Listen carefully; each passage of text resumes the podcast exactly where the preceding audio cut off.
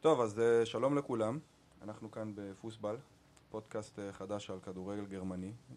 סיפורים מאוד מעניינים שקשורים לתרבות של הכדורגל הגרמני, על הפוליטיקה שלו, איך כל זה מתחבר ביחד. אה, פה איתי נמצא פליקס. אהלן אהלן. אני אדם, ואנחנו נתחיל קצת בלהציג את עצמנו קודם כל. אז לטובת אלו שלא קוראים בפייסבוק, אלא ישר מפעילים את הפודקאסט כדי להקשיב לנו, אז הנה קצת מילים עלינו. אמ, אוקיי, היי, אני פליקס תמסות, אמ, במקור מאשדוד, אמ, עיר הולדתי ועיר שאני מאוד מאוד אוהב. כיום גר בקלן אה, בגרמניה, אה, שבאמת אה, עיר שאני מאוד מאוד מתחבר אליה ועיר שאני מאוד מאוד אוהב. אני עובד בגרמניה כבר בסביבות ארבע שנים בתור עיתונאי ספורט, עיתונאי כדורגל. אני מסתובב הרבה בגרמניה לראות כדורגל, תחום ההתמחות שלי כביכול הוא uh, באמת כל התחום הזה של תרבות אוהדים, תרבות כדורגל, uh, uh, אספקטים uh, uh, סוציאליים, uh, חברתיים, פוליטיים של המשחק כאן, uh, וזה מה שאני עושה, על זה אני מקבל כסף, תאמינו או לא.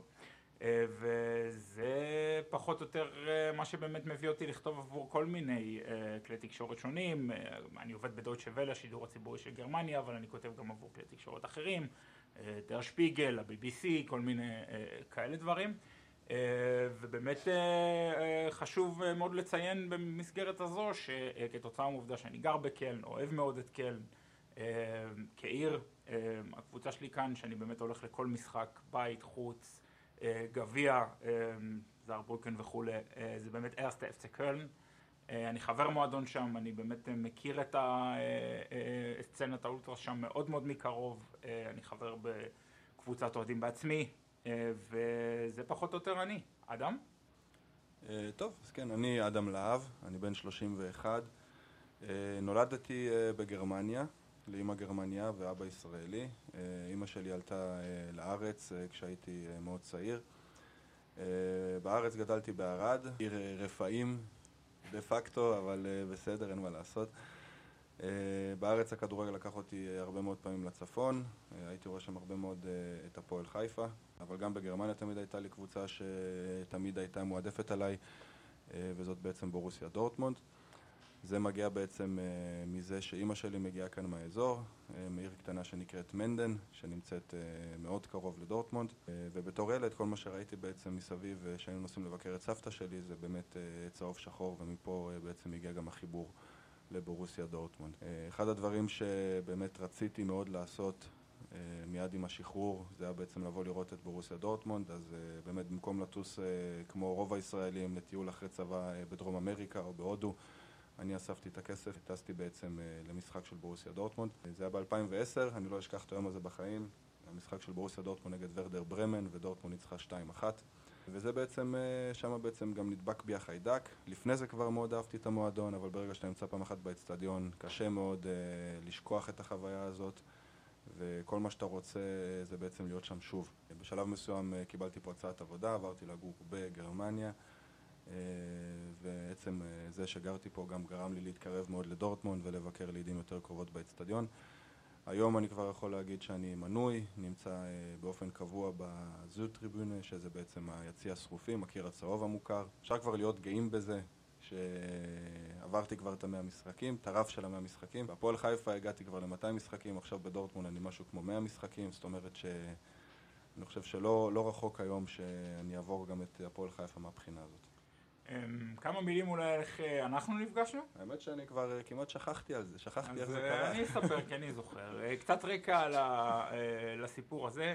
אמ, כשאני רק הגעתי לגרמניה לא באמת ידעתי הרבה על הכדורגל פה, זאת אומרת ידעתי דברים כלליים שכולם יודעים והחלטתי שבאמת אמ, כתוצאה מזה שבאמת הבנתי שאני הולך להישאר פה תקופה, הדרך שבה החלטתי ללמוד יותר על מה שקורה פה היא באמת ללכת לכל משחק כדורגל שאני רק יכול בכל מקום אפשרי בגרמניה, ובאחת הנסיעות האלה באמת אה, אה, אמרתי שאומנם הייתי בדורטמונד בעבר, אבל מה שנקרא, חבר של חבר אמר לי שהוא מכיר מישהו, הם מנויים לקיר הצהוב של דורטמונד, ולא הייתי שם אף פעם, וזה היה משחק גם נגד גלדבכר, עם גדולים של קלן, אז אמרתי, בוא נראה מי נגד מי. ו...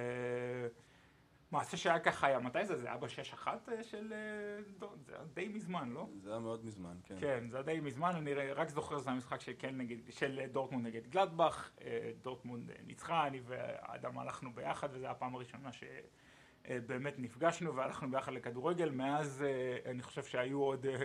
אני כבר איבדתי את הספירה על כמות הפעמים. פעמים. כן, רוב הפעמים בדורטמונד, אבל גם לפעמים בקלן.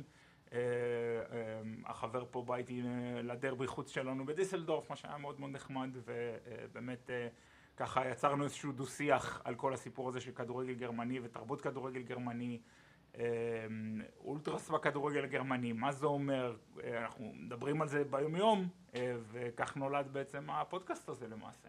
נכון. ככה זה נולד. יצא לנו באמת להיות בעשרות משחקים, לא רק של דורטמונד ושל קלן, אנחנו גם לפעמים עוברים את הגבול ונוסעים להולנד. אומנם זה קרה עד עכשיו רק פעם אחת, אבל אה, אני מאמין שזה בעתיד יקרה עוד הרבה יותר. בהחלט.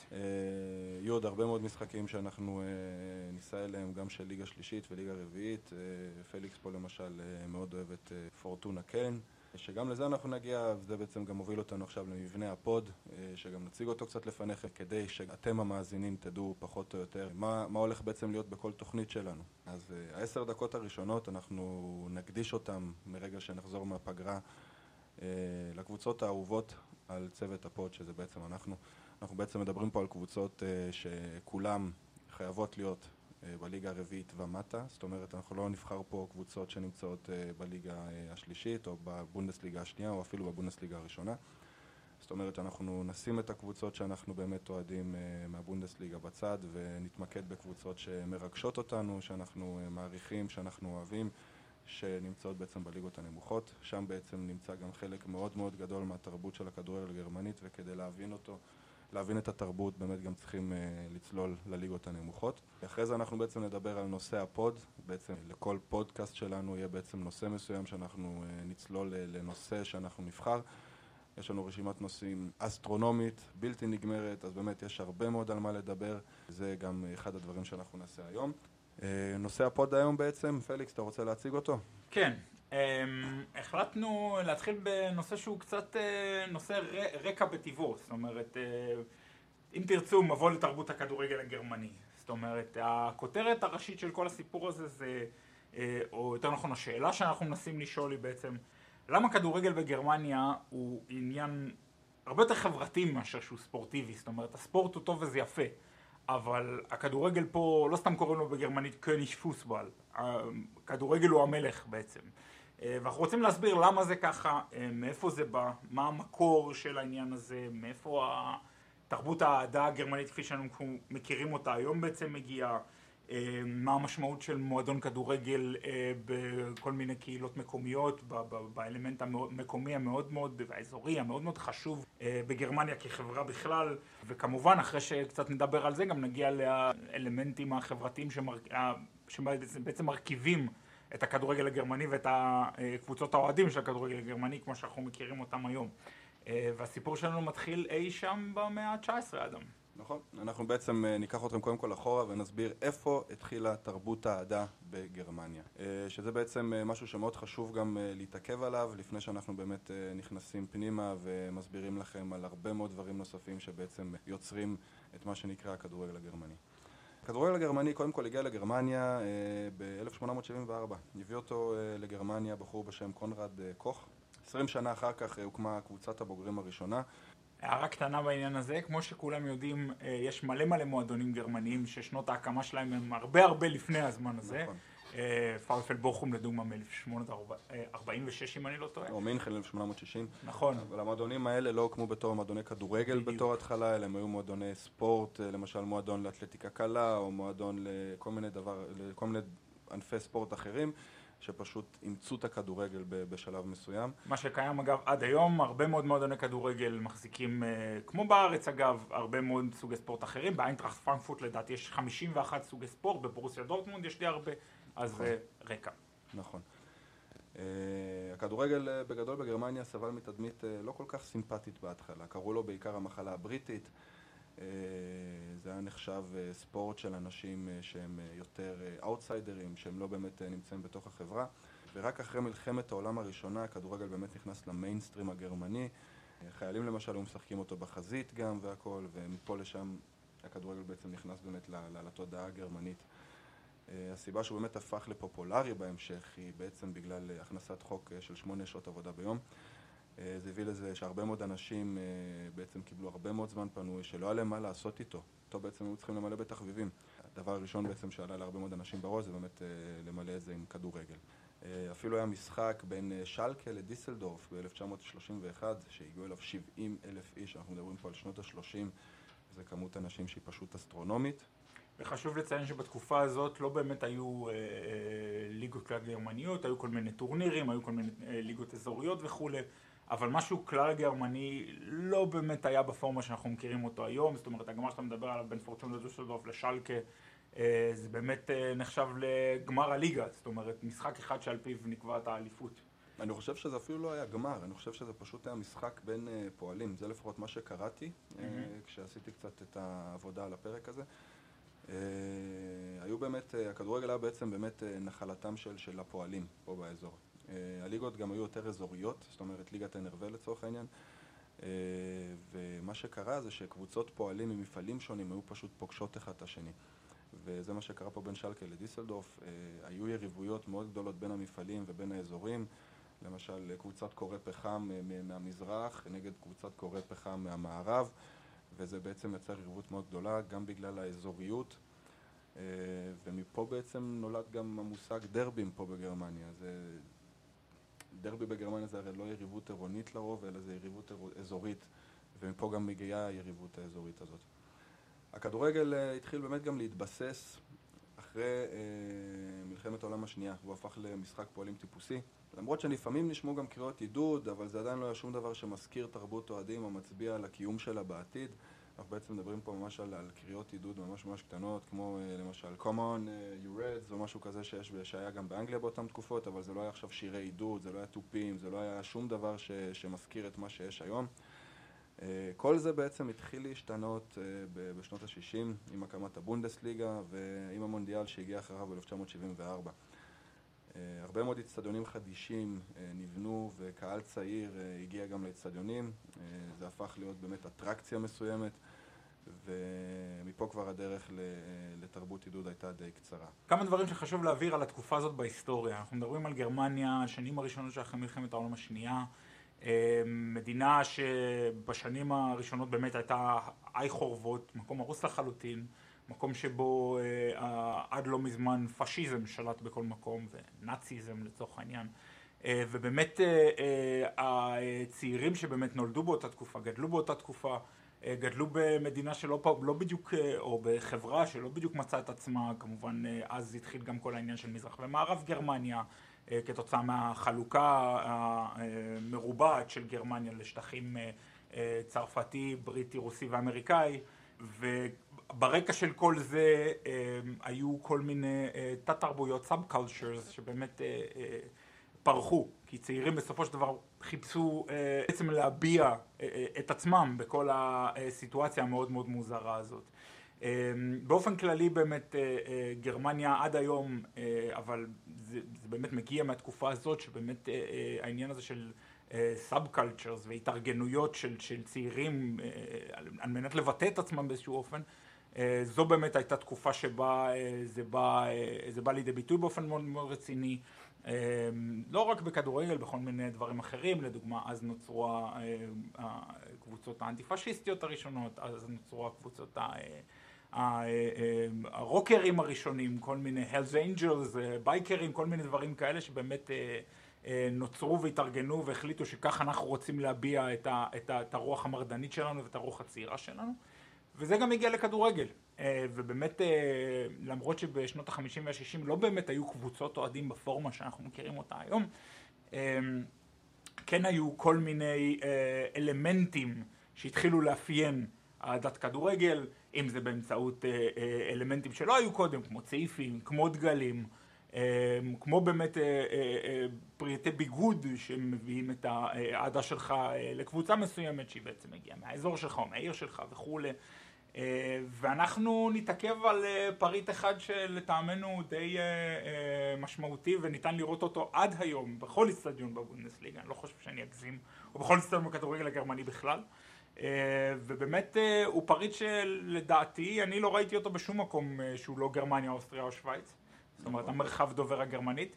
הפריט הזה נקרא בגרמנית קוטה, מה שזה מעשית זה בעצם ג'קט ג'ינס די מכוער אם תשאלו אותי, שכל העניין שלו זה שהוא בעצם מלא בכל מיני פאצ'ים של קבוצת הכדורגל אותה אתה אוהד וכך בעצם אתה מביע את זה שאתה אוהד שרוף, אתה אוהד, את או אתה אוהדים מאוד מאוד רציניים של הקבוצות שלכם וזה בעצם פריט שעם הזמן באמת דרך שנות השישים ודרך העובדה שבאמת התרבות הזאת של בייקרים ורוקרים נהייתה מאוד מאוד חזקה והושפעה מאוד ממה שקרה בארצות הברית באותן תקופות ובאמת אחד האלמנטים הכי חזקים בתרבויות האלה זה באמת אותם ג'קטים מאור עם כל מיני פאצ'ים שכולנו מכירים מכל מיני סרטים אמריקאים אז זו בעצם הדרך שזה גם חדר לכדורגל.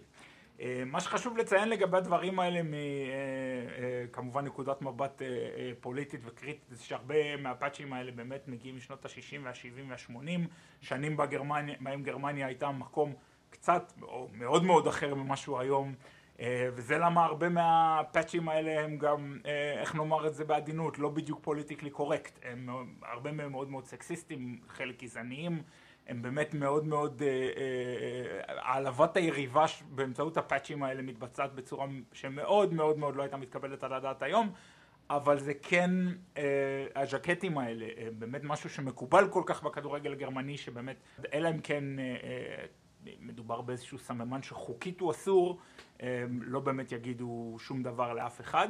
שוב, בכל אצטדיון בכדורגל הגרמני שתלכו אליו, אתם תראו אנשים בדרך כלל מגיל 50-60 פלוס, לפעמים 40 ומשהו, שבאמת לובשים את הג'קטים האלה עד היום. אני רוצה לתעכב על אוהדת אחת, שבאמת סוג של בעיניי מסמנת את רוח התקופה הזאת. שמה בישראל הוא, או בגרמניה הוא ולטרוד המרץ. מכונה בחיבה ואלי, אוהדת מאוד מאוד רצינית של בורוסיה מנשנגלדבך, שוב היריבה הכי גדולה של הקבוצה שאותה אני אוהד כאן, ארץ האפטיקל. ואלי היא נהייתה שם דבר בקרב אוהדים של גלדבך, נסעה לכל משחק, משהו כמו 40 ומשהו שנה היא גם התפרסמה בגרמניה בזמן האחרון, ראיינו אותה לפני שנה, שנה וחצי בשידור הציבורי בגרמניה, אז ביקשו ממנה לספר חוויות. היא סיפרה על גמר גביע האופ"א שגלדבך שיחקו בו, והיא הייתה שם וביקשו ממנה לספר חוויות והיא אמרה, ענתה בציטוט הבא זה היה באמת, זו הייתה חוויה יוצאת דופן להיות במשחק הזה, שאלו אותה למה היא ענתה, כי ארבעה ימים היינו פשוט שיכורים נונסטופ. ואולי לצערנו מתה לא מזמן וכתוצאה מזה אוהדי גלדבך הכינו קוריאוגרפיה מאוד מאוד רצינית כולה בשחור כדי באמת להביע את הצער שלהם על, על, על המוות של, של ואלי אבל באמת אנחנו נעלה תמונה שלה גם אחר כך לפייסבוק ולערוצי סושיאל מדיה שלנו אבל באמת היא דוגמה קלאסית לדור הזה של אוהדים, הדור הקודם למעשה שבעצם זו תרבות האוהדים שבעצם שלטה או הייתה מאוד מאוד דומיננטית בכדורגל הגרמני במיוחד מבחינה ויזואלית כי שוב בכל מקום שהייתם הולכים בכדורגל הגרמני ולמעשה זה ככה עד היום אתם תוכלו לראות את הג'קטים האלה ושוב אני, אני באמת ממליץ לשים לב לפרטים הקטנים ולמה שבאמת כתוב עליהם אם אתם קצת יודעים גרמנית כי זה באמת מאוד מאוד מעניין זה ממש מסע בזמן. התרבות הזאת בעצם הייתה איתנו עד עד שנות ה... אמצע שנות ה-80, סוף שנות ה-80 שבאמת לא היה איזושהי פורמה של אהדה מאורגנת, מה שאנחנו קוראים היום בגרמניה. נכון. זאת אומרת, היא לא הייתה מאורגנת באלף אחוז, היא הייתה טיפלה מאורגנת, פשוט לא מאורגנת ברמה כזאת של כמו שהאולטרס מאורגן היום. אם רוצים להסביר את זה בצורה הרבה יותר פשטנית, זה פשוט מביא את זה לצורה כזאת. הקוטן היו בעצם מגיעים לאצטדיון והם היו יותר, הקוטה עצמה היה מזוהה באמת עם, עם מי שדואג לעידוד. עכשיו זה לא היה עידוד אבל ברמה שמכירים היום עם תופים ואביזרים אלא זה היה פשוט קריאות עידוד ברמה של כמו שאתם מכירים את זה כנראה מאנגליה המודרנית. זאת אומרת שירים יותר ספונטניים שסוחפים את כל היציע עם כפיים או עם קריאות עידוד עם הידיים או משהו כזה, אבל שום דבר עכשיו שאנחנו מדברים על קפיצות מיוחדות ביחד או שירי עידוד ברמה של כמו שאנחנו מכירים את זה היום. הקוטן בעצם הם אלו שהכתיבו את דעת הקהל בשנים האלו והיו בעצם אלו שגם שלטו בקורבות, ביציעי עידוד וכל מה שהיה בעצם היה מסביב זה באמת היה נחשב יחסית צופה רגיל שמגיע כדי לראות משחק. ואם היית רוצה באמת להגיע לאווירה אז היית צריך ללכת לשבת עם הקוטן. זה בעצם איך שזה היה מסודר. עכשיו הקוטן אמנם לא היו מאורגנים ברמה בכל מה שקשור מחוץ לכדורגל זאת אומרת הארגון שלהם היה בא לידי ביטוי באצטדיון בלבד מחוץ לאצטדיון הקוטן לא היו נפגשים לא היו להם קשרים סוציאליים אחד עם השני במה שקשור לאחרי הכדורגל אלא זה באמת היה מתרכז למשחק עצמו. ופה זה גם היה נגמר. אחרי המשחק לפעמים היו קצת התנגשויות אלימות עם קוטן אחרים של קבוצות אחרות אבל זה גם לא הגיע לרמה של החולס או של האולטרס של היום אלא זה באמת היה מפגשים ספונטניים ולא משהו שקובעים עליו מראש ביערות כמו שאנחנו מכירים את זה היום מהחוליגנים למעשה חשוב לציין שהארגון בעצם הגדול נקרא לזה הדרך הראשונה שבה האוהדים מצאו לנכון לארגן את עצמם בגרמניה באופן שהוא יותר קבוצתי סוציאלי שבאמת מוצא את הדרך למקומות אחרים. זה האולטרס. לא, האמת שאלו היו החוליגנים הרבה לפניהם. אה, אתה מדבר על החוליגנים על החוליגנים הכבדים של פעם, כן. ואנחנו מדברים על קבוצות חוליגנים שבעצם היו מאורגנות מ... נגיד פחות או יותר שנות ה-70 המאוחרות, דרך שנות ה-80 שבה הם היו בעצם בכל מקום ולכל קבוצה הייתה איזושהי קבוצת חוליגנים ידועה לשמצה, הרבה מהן היו ידועות גם בשל הנטיות הפוליטיות המאוד מאוד בעייתיות בלשון המעטה וזאת דרך יפה להגיד, הרבה מהם היו נאו-נאצים בערים כמו, בקבוצות כמו דורטמונד ושלקה כידוע. אני חושב שדורטמונד גם זה הדוגמה הכי טובה פה ואנחנו גם יכולים להשתמש כי זה גם הקבוצת חוליגנים אולי הכי מוכרת מאותם שנים פה בגרמניה, זו קבוצה שיצאה מחוץ לחוק, המשטרה ראתה בהם ארגון פוליטי דה פקטו, ארגון נאו-נאצי לכל דבר, הבן אדם, החוליגן שגם הוביל אותם, זיגי אלד, גם המשיך בקריירה הפוליטית שלו וגם ישב עד לא מזמן במועצת העיר דורטמונד גם קוראים לו אס אס זיגי אלד, זאת אומרת בגלל שהוא גם מזוהה כל כך עם הנאו-נאצים, התנועה הנאו-נאצית אז מהבחינה הזאת גם באמת מושיבים אותו שם. הבורוסן פרונט בעצם הייתה באמת ארגון חוליגני שבאמת הטיל אימה על כל קבוצות הבונדסליגה, זה ארגון חוליגני שעד היום מספרים עליו סיפורים, יש עליו אגדות ברמה של לאיזה רמות של אלימות הם הגיעו, לאיזה רמה של פעילויות, הם לא פעלו רק במגרשי כדורגל, הם גם היו פעילים אחרי ובמהלך השבוע. אחד הסיפורים בעצם הכי מפורסמים של דורטמונד וזה גם קשור למועדון עצמו בשנות ה-70 ובשנות ה-80, הוא היה קצת בצרות כלכליות, נכנס בן אדם בשם ארפסה שהוא היה שמאל מובהק, הוא עזר למועדון, הכניס גם, הנהיג תוכנית הבראה מסוימת וגם הצליח להוציא את המועדון קצת מהבוץ, מהצרות הכלכליות שהוא נקנה אליהם. ואיך שזה בעצם קרה והקבוצה קצת התייצבה הבורוסן פרונט בעצם שמו, לו, שמו להם את ארפסה למטרה. הם תקפו את הפאב שלו ואת הפאב המשפחתי, שרפו אותו כתוצאה מזה המשפחה גם עזבה את העיר, המשפחה של ארפסה. ארפסה עצמו לא ראה כדורגל למשך עשרות שנים וממש מעט לפני שהוא נפטר הצליחו למצוא אותו והביאו אותו לאצטדיון כדי לסגור מעגל, זה ממש קרה לא מזמן, אני חושב שזה היה בשנת 2015. זה הבחור עם השיר, לא? כן, זה הבחור עם השיר.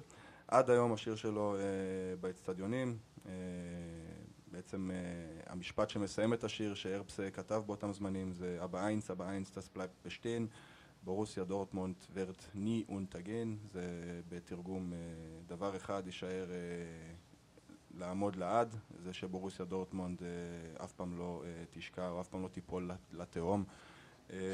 זה עד כמה בורוסן פרונט היו בעצם חזקים, הם שרפו לבן אדם את הפאב, דאגו לזה שהמשפחה שלו תעזוב את העיר, ממש הגלו אותו וגרשו אותו מהמועדון שהוא כל כך אהב, מועדון שהוא הציל אותו ממש קצת לפני זה עם התוכנית העסקית שלו ועם תוכנית הבראה בעצם. אה, וזה בעצם אה, גם מעביר אותנו הלאה, כי החוליגנים בעצם צמחו מתחת לאף של הקוטן ביציעי עידוד. בניגוד לקוטן, שבעצם אה, עניין אותם גם מה שקורה על הדשא, והם כן עודדו עוד קצת, החוליגנים בעצם, הכדורגל היה משהו שולי מבחינתם. הם באמת באו כדי לעשות בלאגן, כדי לתת במה לדעות הפוליטיות שלהם, פחות עניין אותם עכשיו לעודד את הקבוצה או ההצלחה הספורטיבית של הקבוצה. אלא עניין אותם באמת מה שקורה מחוץ לכותלי המגרש, מחוץ לכותלי האצטדיון, איך אנחנו יכולים לגרום ליריבה שלנו, לקבוצת חוליגנים אה, של הקבוצה השנייה, להפסיד. זה בשבילם היה ניצחון. עד היום אפשר לראות את הלך הרוח של החוליגנים האלו, אה, המפגשים ביערות, ובתרבות החוליגנים בעצם לא השתנה הרבה. מה שהונהג אז מונהג גם פחות או יותר היום. אה, והשלב הבא זה בעצם הקמת האולטרסים. שזה בעצם אה, ההתפתחות של הקוטן באיזשהו אופן. אה, נכון, אה, וכאן אנחנו מתחילים לדבר על הנושא שהוא בעצם נקרא לזה הצ'אנק הגדול שלנו לנושא היום, שבאמת ענייני האולטרס. אולטרס היא, כמו שידוע לכולנו, תרבות אוהדים שלקוחה בעיקרה מאיטליה ובאמת מושפעת מאוד מכל מיני תנועות אוהדים שהיו באיטליה באותן תקופות. אמ, רק שבגרמניה באמת לקחו את זה לשלב הבא בכל מה שקשור להתארגנות, בכל מה שקשור ליצירת קשרים אחד עם השני, בכל מה שקשור לשימוש אה, בארגון של אה, קבוצה של אנשים לטובת השגת מטרה מסוימת, אם זו אה, מטרה בסיסית שיהיה לעודד את הקבוצה באיזשהו אופן, ואם אלו, מה שאנחנו רואים היום, מטרות שהן הרבה יותר, נקרא לזה, כלליות, אם זה מטרות פוליטיות, אם זה מטרות אה, שקשורות לאוהדי כדורגל אחרים, זכויות אוהדים, דברים כאלה, אה, אם זה מטרות אה, מקומיות, כמו עזרה לארגוני צדקה וכאלה דברים. באמת הכוח של הארגון הזה הוא בשימוש באופן מאוד מאוד תדיר. נדבר קצת על, ה, על איך כל זה התחיל, כאמור זו תרבות אהדה שבאמת הכוח שלה היה באיטליה בסוף שנות ה-80, תחילת שנות ה-90 ומשם זה באמת הגיע לגרמניה. קבוצת האולטרס הראשונה בגרמניה הייתה האיגלס של פורטונה כן, בשנת 1986. לא הרבה אנשים לקחו אותם ברצינות בתקופה הזאת, כאמור, תרבות האהדה הייתה מאוד מאוד שונה בגרמניה, אבל לאט לאט אה, האיגלס אה, בפורטונה קל, זה מועדון אה, בונדסליגה שנייה, שככה משחק אה, מועדון מקצועני בכל מקרה. באמת עם הזמן האיגלס אה, צמחו והפכו אה, להיות קבוצה הרבה יותר מאורגנת. אגב הם קיימים עד היום, כמובן לא מאוד צעירים אבל הם קיימים עד היום. עם הזמן יותר ויותר קבוצות התחילו להבין את הכוח שיש בהתארגנות אוהדים תחת המעטה הזה שנקרא אולטרס, תחת המעטה הזה שנקרא אנחנו לא רק באים לעודד את הקבוצה שלנו, אנחנו גם מתלבשים באיזשהו אופן, אנחנו מתנהגים באיזשהו אופן, אנחנו אה, אה, פועלים בדרכים מסוימות כדי להביע את עצמנו, וחשוב מהכל, אנחנו לא עובדים בשביל אף אחד. הקבוצה שלנו היא קבוצה שאותה אנחנו אוהבים, אבל זה לא אומר שאנחנו לקוחות שלה. אנחנו נמצאים שם, יש לנו עמדה, יש לנו פוזיציה, יש לנו דעות, אה, ואנחנו נשמיע אותן באופן קולקטיבי ובאופן שבו מגיש את הכוח שלנו כגוף מאורגן של אוהדים, שבאמת הקבוצה היא בעצם בראש מעייניהם בכל מה שהם עושים בחיים. באמת אה, אה, זו תרבות שבאמצע שנות התשעים ככה התחילה להיכנס מאוד מאוד חזק באצטדיון בגרמניה. זו באמת הסיבה שרוב קבוצות האולטרס שתראו היום בגרמניה, אה, שנות ההקמה שלהם באמת מסביבות נקרא לזה 96, יש אולטרס נירנברג מ-94, וילהוד ב-96, פרנקפורט 97 ככה שאלו באמת השנים העיקריות. אני, ש... אני חושב שמאוד אה, חשוב גם אבל להסביר פה בעצם באמת איך זה התחיל, כי הכדורגל, האולטרס לא, לא הפך ישר להיות משהו היום. זאת אומרת, זה התחיל באמת ב groundhopper ים גרמנים שטיילו בעיקר באיטליה ואהבו את מה שהם ראו והביאו את זה לגרמניה. אה, אבל הסיבה המרכזית שהם הביאו את זה אז באותו זמן לגרמניה זה פשוט שהקוטן לא עשו את מה שהאולטרס עשו בהתחלה. זאת אומרת, הנקודה המרכזית שבגללה אולטרס הגיע לגרמניה בתור התחלה זה היה כדי להכניס את האווירה, את השירים, את האבוקות, את החזיזים, הם אהבו לראות את מה שהם ראו באיטליה וזה בעצם הסיבה המרכזית שזה הגיע לגרמניה. זה משהו שבעצם עם השנים התפתח והתפתח והתפתח והגיע למה שהוא היום מבחינת האולטרס.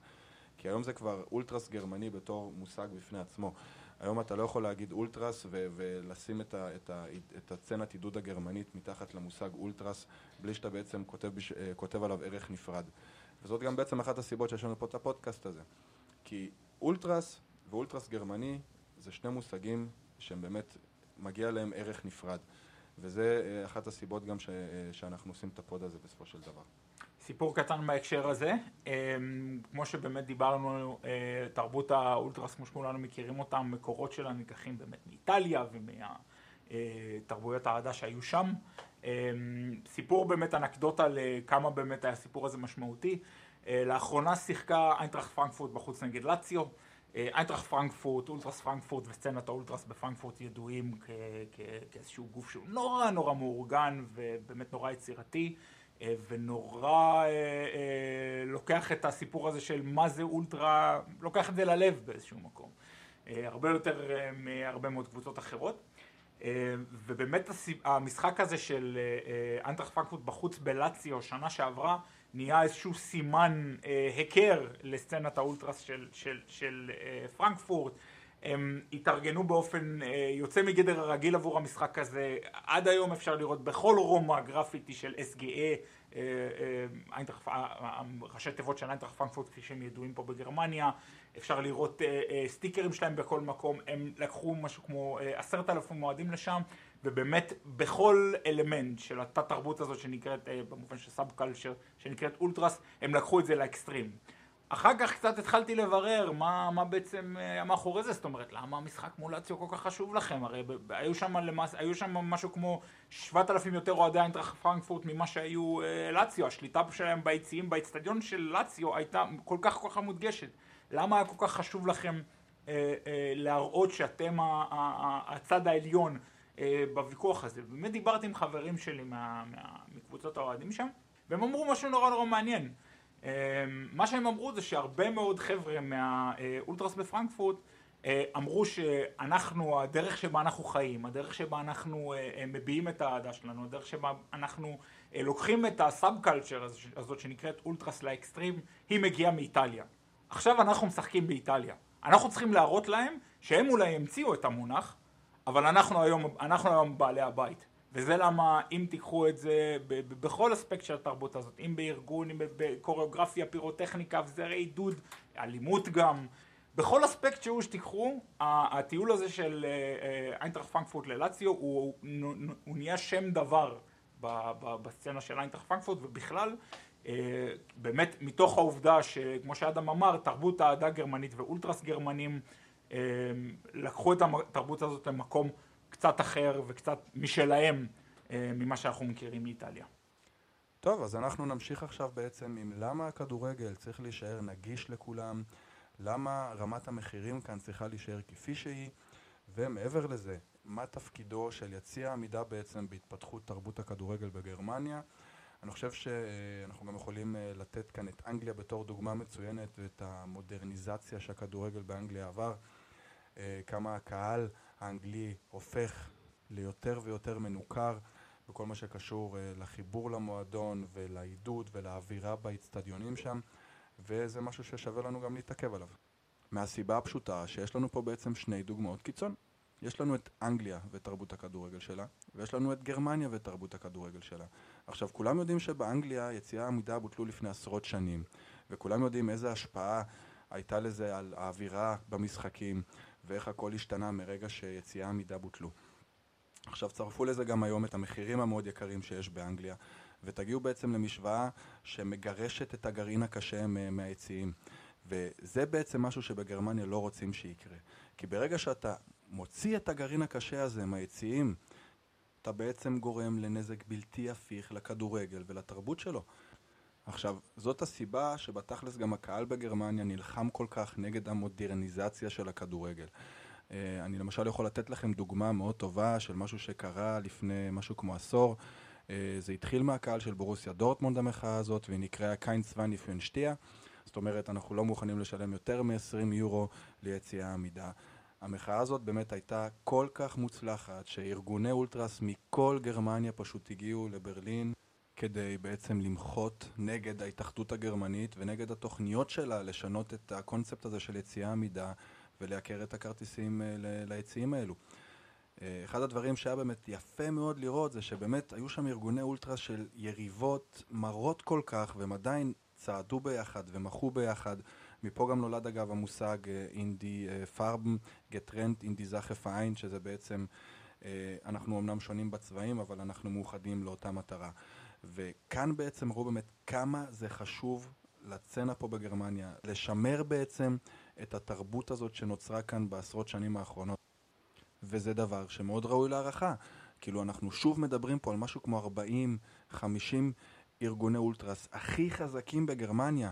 ויש פה יריבויות מאוד מרות, אנחנו מדברים פה על דורטמונד ושלקה מוחים ביחד, אנחנו מדברים פה על, על המבורג וסט פאולי מוחים ביחד זה דברים שהם, שאי אפשר בכלל להסביר אותם במילים זאת אומרת זה כל כך חשוב להם שבאמת שמים את היריבות הזאת בצד ובאים למחות ביחד כדי כדי שהצביון שיש פה ביציעים בגרמניה, שהוא בעצם יישמר. הם לא רוצים לשנות פה כלום, זה הכל צריך להישאר בדיוק כמו שזה עכשיו. וצריך באמת להיות ביציע עמידה בגרמניה כדי להבין על מה הם בעצם מוחים ומה עומד מאחורי המחאות האלו. אתם בעצם, אם תבואו ליציע עמידה בגרמניה, אתם תראו אוהד עשיר עומד ליד אוהד עני, אתם תראו שוטר עומד ליד עבריין, אתם תראו יושב ראש דירקטוריון עומד ליד עובד זוטר. ויש עוד כל כך הרבה דוגמאות שפשוט הרשימה הזאת לא נגמרת. הדוגמה שאני בעצם אולי הכי אוהב זה דוגמה מהסרט דיוונט. זה סרט שבעצם אה, התמקד בארבעה אוהדים מהזו טריבונה של דורטמונד מהקיר הצהוב ואחת מהאוהדות האלה בסרט היא בעצם יצאנית והיא מספרת גם שהיא רואה לקוחות שלה ביציעים ושאין להם זה בעיה ושכולם באמת נמצאים שם במטרה אחת לעודד את בורוסיה דורטמונד כדי שהקבוצה תנצח. ואני חושב שזאת הדוגמה שמתארת את זה בצורה הכי טובה. ובאמת אה, חשוב לציין שהכדורגל פה באמת הוא, הוא משהו שאני אישית כשהגעתי לפה באמת תפסתי את זה, זאת אומרת אני הכרתי את הכדורגל מהארץ וכמובן אה, אני אישית מאנגליה גם, אני נוסע די הרבה משחקי מנצ'סטר יונייטד ואני מכיר כדורגל כאלמנט מאוד חשוב בחיים של אנשים אבל באיזשהו שלב זה מפסיק, אנשים הולכים לעבודה, אנשים עושים דברים אחרים בחיים שלהם. מה שקורה כאן זה משהו קצת אחר, כדורגל הוא לא כדורג, רק כדורגל כאן, כדורגל הוא, הוא, הוא, הוא אלמנט, אה, הוא נתפס כאיזשהו אה, מנוע חברתי כמעט, זאת אומרת יש פה באמת אה, אה, את המשפט שמי שגר פה בגרמניה מכיר, זה פוסבול ist לידה, כדורגל נמצא כאן בשביל כולם, לא משנה, כמו שאדם אמר, זה לא משנה אם אנחנו מדברים על אה, עובדות או עובדי מפעל, זה לא משנה אם אנחנו מדברים על מובטלים, בסופו של דבר ישנה חשיבות אה, עליונה בעיני אנשים כאן, שהכדורגל לא רק יהיה אה, אה, אה, טוב והישגי ואליפויות וליגת אלופות וכל הדברים האלה שאנשים מדברים עליהם בחוץ, יש פה חשיבות לזה, חשיבות חברתית של... כי אם באמת אנשים יתחילו להגיד, אני לא יכול להגיע כי אה, אין לי מספיק כסף, כי אה, הכרטיסים עולים יותר מדי, כי אה, אה, המציאות של החיים שלי לא מאפשרת לי את זה, כי רשויות הכדורגל עושות XYZ כדי למנוע ממני מלהגיע. או אפילו אם הבירה או הנקניקייה שלך יותר מדי יקרה באצטדיון. זאת אומרת, יש אפילו מעקב של, של קבוצות אולטרס פה על המחירים במזנונים. ויש אפילו דירוג בטבלה שמפורסם על ידי הפוסבל מאפיה על מה המחירים באצטדיונים, ואפילו על זה יכולות להיות מחאות ברמה של אה, מדינה שלמה מוחה על זה שנקניקייה עכשיו עולה באצטדיון 4 יורו ולא 2.5 יורו. ובאמת כתוצאה מהדברים האלה, כתוצאה מהעובדה שמה שנקרא, יש איזשהו ביטוי שמאוד מאוד חזק אצלנו בצוות האוהדים של, של קן, שהוא באמת התחיל מאיזושהי מחאה שהייתה לפני כמה שנים, ובאמת הגיע לכל גרמניה, זה נקרא פוסבל אלס פולקשפורט erhalten. לשמור על הכדורגל כספורט של העם. אה, זה ביטוי שאפשר לראות אותו על חולצות ועל כובעים של אנשים בזאת קורבה של קן, איפה שאני נמצא כל משחק. אה, באמת אה, אה, באופן מאוד מאוד תדיר, כי זה באמת חשוב פה לכולם, וכתוצאה מהעובדה הזאת שזה חשוב לכולם,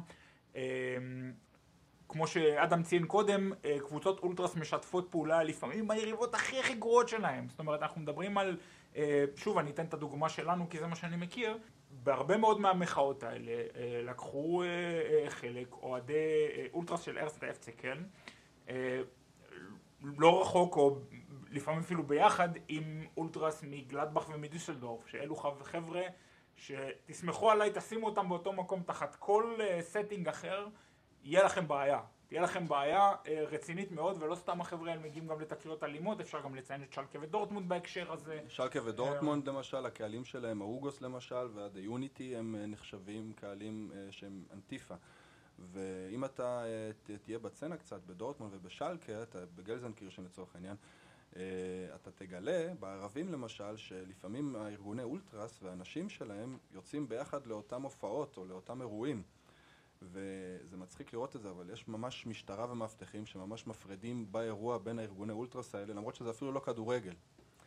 ובאמת אה, כתוצאה מהעובדה ש, אה, שכדורגל הוא נחשב פה לאיזשהו עניין שהוא הרבה מעבר לסתם ספורט והרבה מעבר למשהו שאתם אה, יודעים, מדברים רק על התוצאות וזהו, כמו כל דבר בחיים שבאמת יש לו איזושהי משמעות שהוא מעבר, מדובר בספורט שמאוד מאוד חשוב לאנשים פה שהוא גם יהיה פוליטי.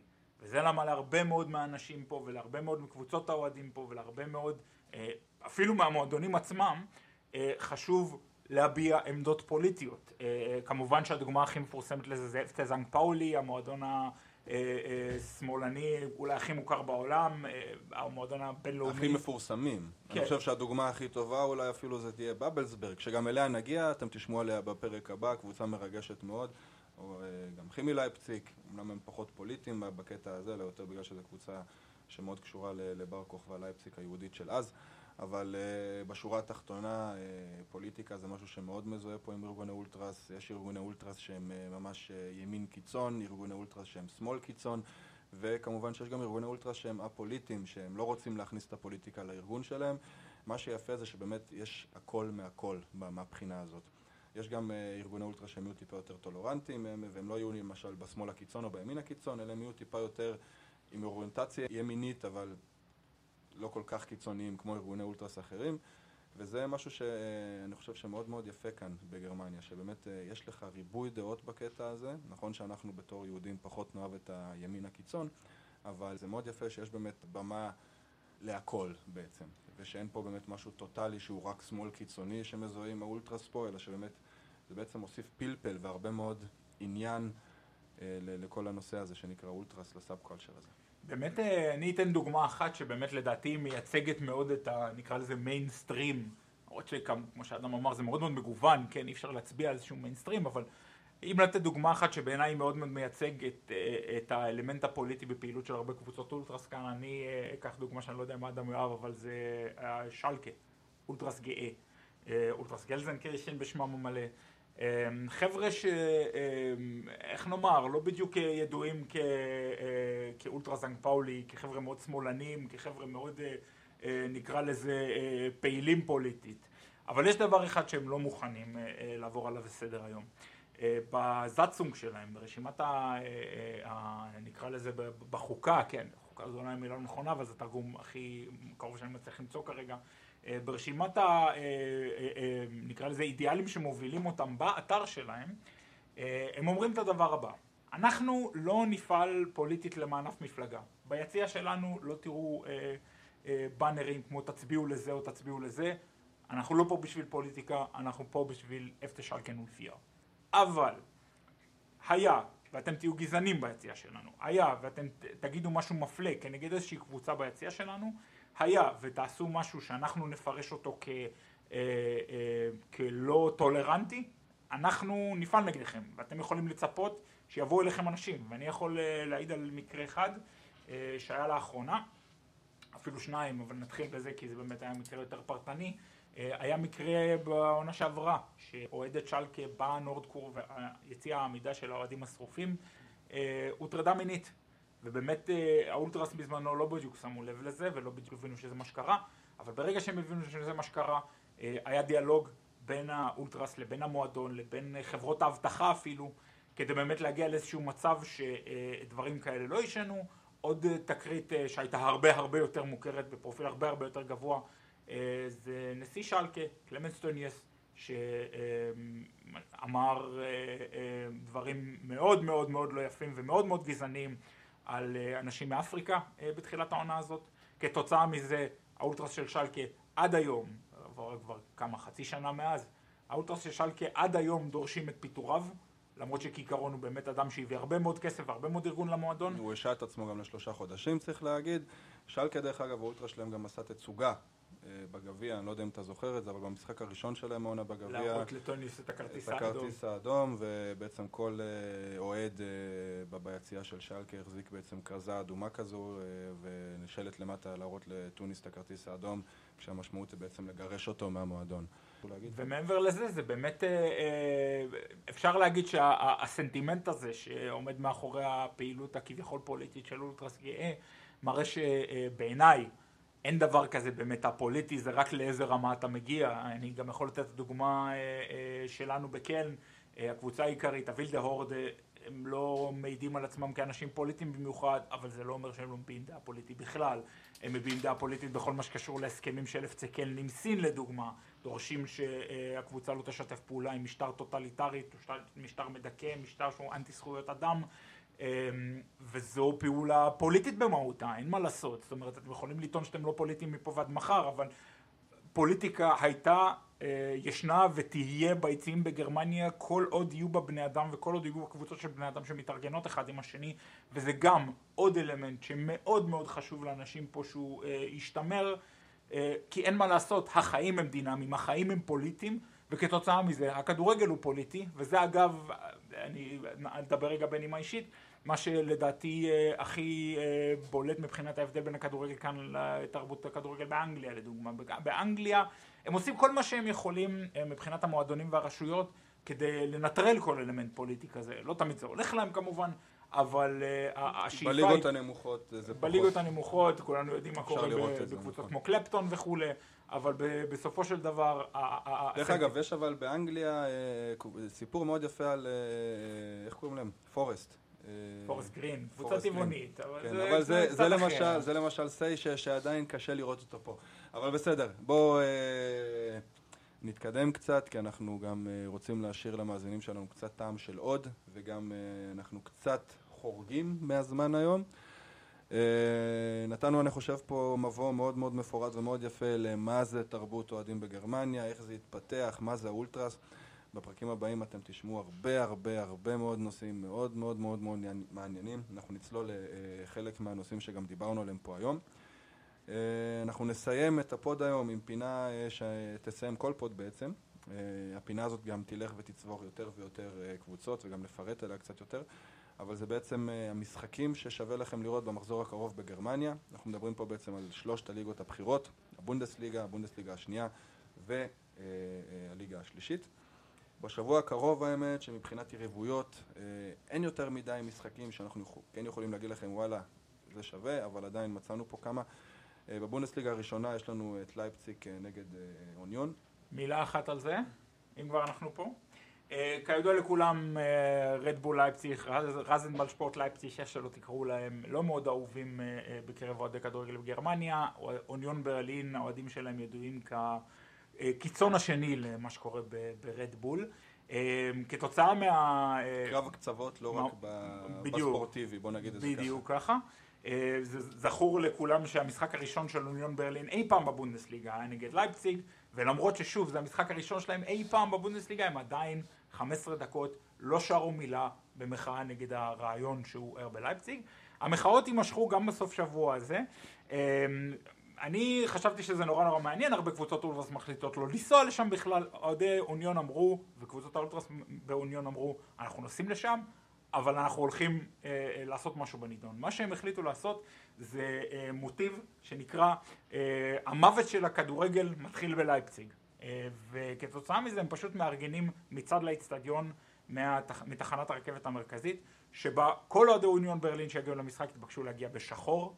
אה, בתוך האצטדיון אה, תהיה, אה, כל הדרך מתחנת הרכבת לאצטדיון תהיה תחת מוטיב של לוויית הכדורגל בעקבות מה שקורה בלייפציג, מודעות אבל, ארונות קבורה, צפו למחאות גם באצטדיון עצמו, מבחינת כדורגל כנראה שייר בלייפציג תנצח את זה, עם הקבוצה ברור שהיה יותר טובה, אבל בהחלט יהיה מעניין ביציעים.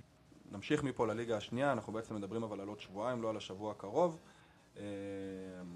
הוא בעצם אה, ייפתח עם בילפלד נגד אה, בוכום, שזה גם אה, יריבות אזורית של ה-NRV. יש לך איזה מילה או שניים לזרוק על המשחק הזה? מה שקרה זה דבר כזה, בתקופה ההיא היו הפגנות ימין קיצוניים בכל מיני ערים בגרמניה. אחת מהערים האלה הייתה בילפלד. ארמיניה בילפלד כמועדון באו ואמרו, אנחנו כמועדון באים ואומרים, אנחנו נגד זה. אנחנו קוראים לאוהדים שלנו לצאת ולהצטרף להפגנות הנגד להפגנות הניאו-נאציות שיהיו בבילפלד. באמת הרבה מאוד אוהדי ארמיניה בילפלד הצטרפו להפגנות האלה. אה, כתוצאה מהעובדה שארמיניה בילפלד כמועדון לקחו איזושהי עמדה נגד הימין הקיצוני, הגיעו פעילי ימין קיצוני לאצטדיון של ארמיניה בילפלד, האלם, בלילה, ופיזרו מלא מלא מלא כרזות של הימין הקיצוני.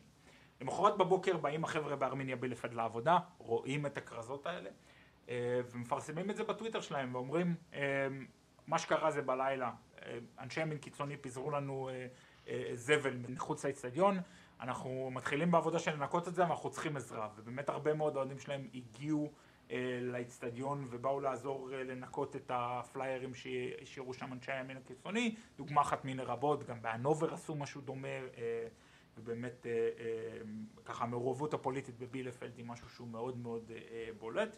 אני רוצה לדבר על משחק מהליגה השלישית שאותי אישית מאוד מעניין, לפחות מבחינת תרבות אוהדים, אחצן דקשיש מünchen נגד באונשווייג. שני מועדונים שמבחינת האהדה שלהם הם, הם אימפריות לא נורמליות באזור שלהם, קבוצות גדולות, קבוצות מאוד מאוד אהודות, קבוצות עם קבוצות אהודות מאוד מאוד מאורגנות היטב. אה, ואני אישית אה, אה, מאוד מאוד מחכה לזה, בעיקר כי אחד, אני מת על האיצטדיון של Achtzehn Sechzig של 1860, הגרונוולדר שטדיון. old school אמיתי. ממש old school, איצטדיון מדהים, הם מדברים עכשיו על איך לעשות אם הם יעלו ליגה, מה, מה, איך זה יעמוד בתקנות של ה-DFL וגג וכאלה, אבל בעיניי כל... אישרו, אם אישרו את פדרבורן ואת אוניון, אז יאשרו גם את Achtzehn Sechzig. זה אני חושב משהו דווקא מאוד יפה, שבשנים האחרונות אפשר לראות אותו בגרמניה.